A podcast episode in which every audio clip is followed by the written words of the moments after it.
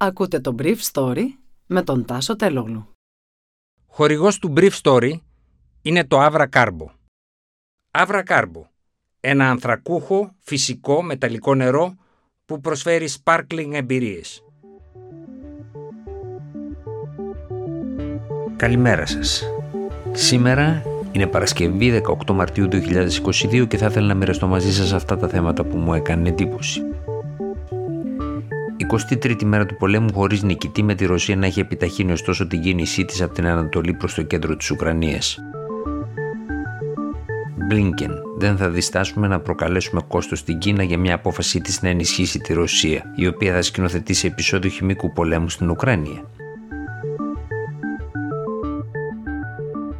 Μπορεί ο Ρωσικό στρατός να κερδίσει τους Ουκρανούς; Και αντίστροφα μπορούν οι Ουκρανοί να κερδίσουν τους Ρώσους στο πεδίο της μάχης, και οι δύο απαντήσεις μοιάζουν να είναι αρνητικές. Σύμφωνα με τον ιστότοπο Όριξ, οι Ρώσοι έχουν χάσει 217 τάγκς και 1000 τεθωρακισμένα οχήματα, αλλά έχουν ακόμα 20.000 τάγκς στη διάθεσή τους. Η Αμερικανική κυβέρνηση υπολόγισε χθες ότι 23 μέρες μέσα στην επιχείρηση της Ρωσίας στην Ουκρανία έχουν σκοτωθεί 7.000 Ρώσοι στρατιώτες και αξιωματικοί, περισσότεροι δηλαδή από όσους Αμερικανούς είχαν σκοτωθεί στο Ιράκ σε ολόκληρη τη διάρκεια της παραμονής των Αμερικανών στη χώρα της Μέσης Ανατολής. Και οι δύο στρατοί, ο Ρωσικός και ο Ουκρανικός, έχουν χάσει το 10% της δύναμής τους περίπου. Οι απώλειες των Ουκρανών είναι 64 άρματα μάχης και 280 τεθωρακισμένα ή άλλα οχήματα μεταφοράς προσωπικού, αλλά το Κίεβο έχει μόλις 2.500 άρματα.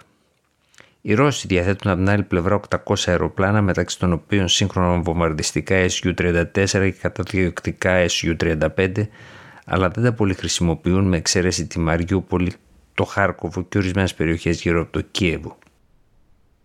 Αυτή η ρωσική απροθυμία να χρησιμοποιήσει η Μόσχα την αεροπορία της προκαλεί ερωτηματικά τόσο στη Δύση όσο και στην Ουκρανική κυβέρνηση. Η Ουκρανία έχει εκτοξευτές στίγκερ που φτάνουν ως τα 3.000 μέτρα ύψος ενώ το μεγαλύτερο μέρος της αεράμινάς της λειτουργεί ακόμα. Διαθέτει περίπου 45 αεροπλάνα.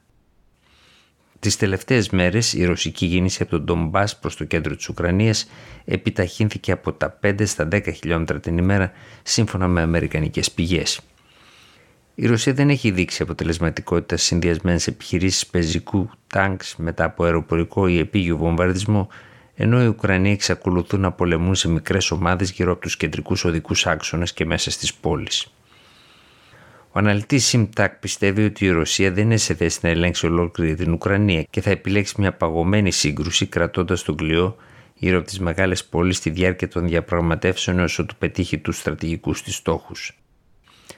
Καθώς η Ουκρανία δεν διαθέτει φυσικά σύνορα, αλλά ορίζεται από το Δνήπερο και τα Καρπάθια στο νότο, ο Ουκρανικός στρατός θα είναι σε πλήρη αδυναμία για σημαντικές αντιπιθέσεις εφόσον η Ρωσία επεκτείνει τα εδάφη που ελέγχει κατά μήκος του σημαντικότερου ποταμιού της Ουκρανίας, ελέγχοντας ολόκληρη την ανατολική του όχθη.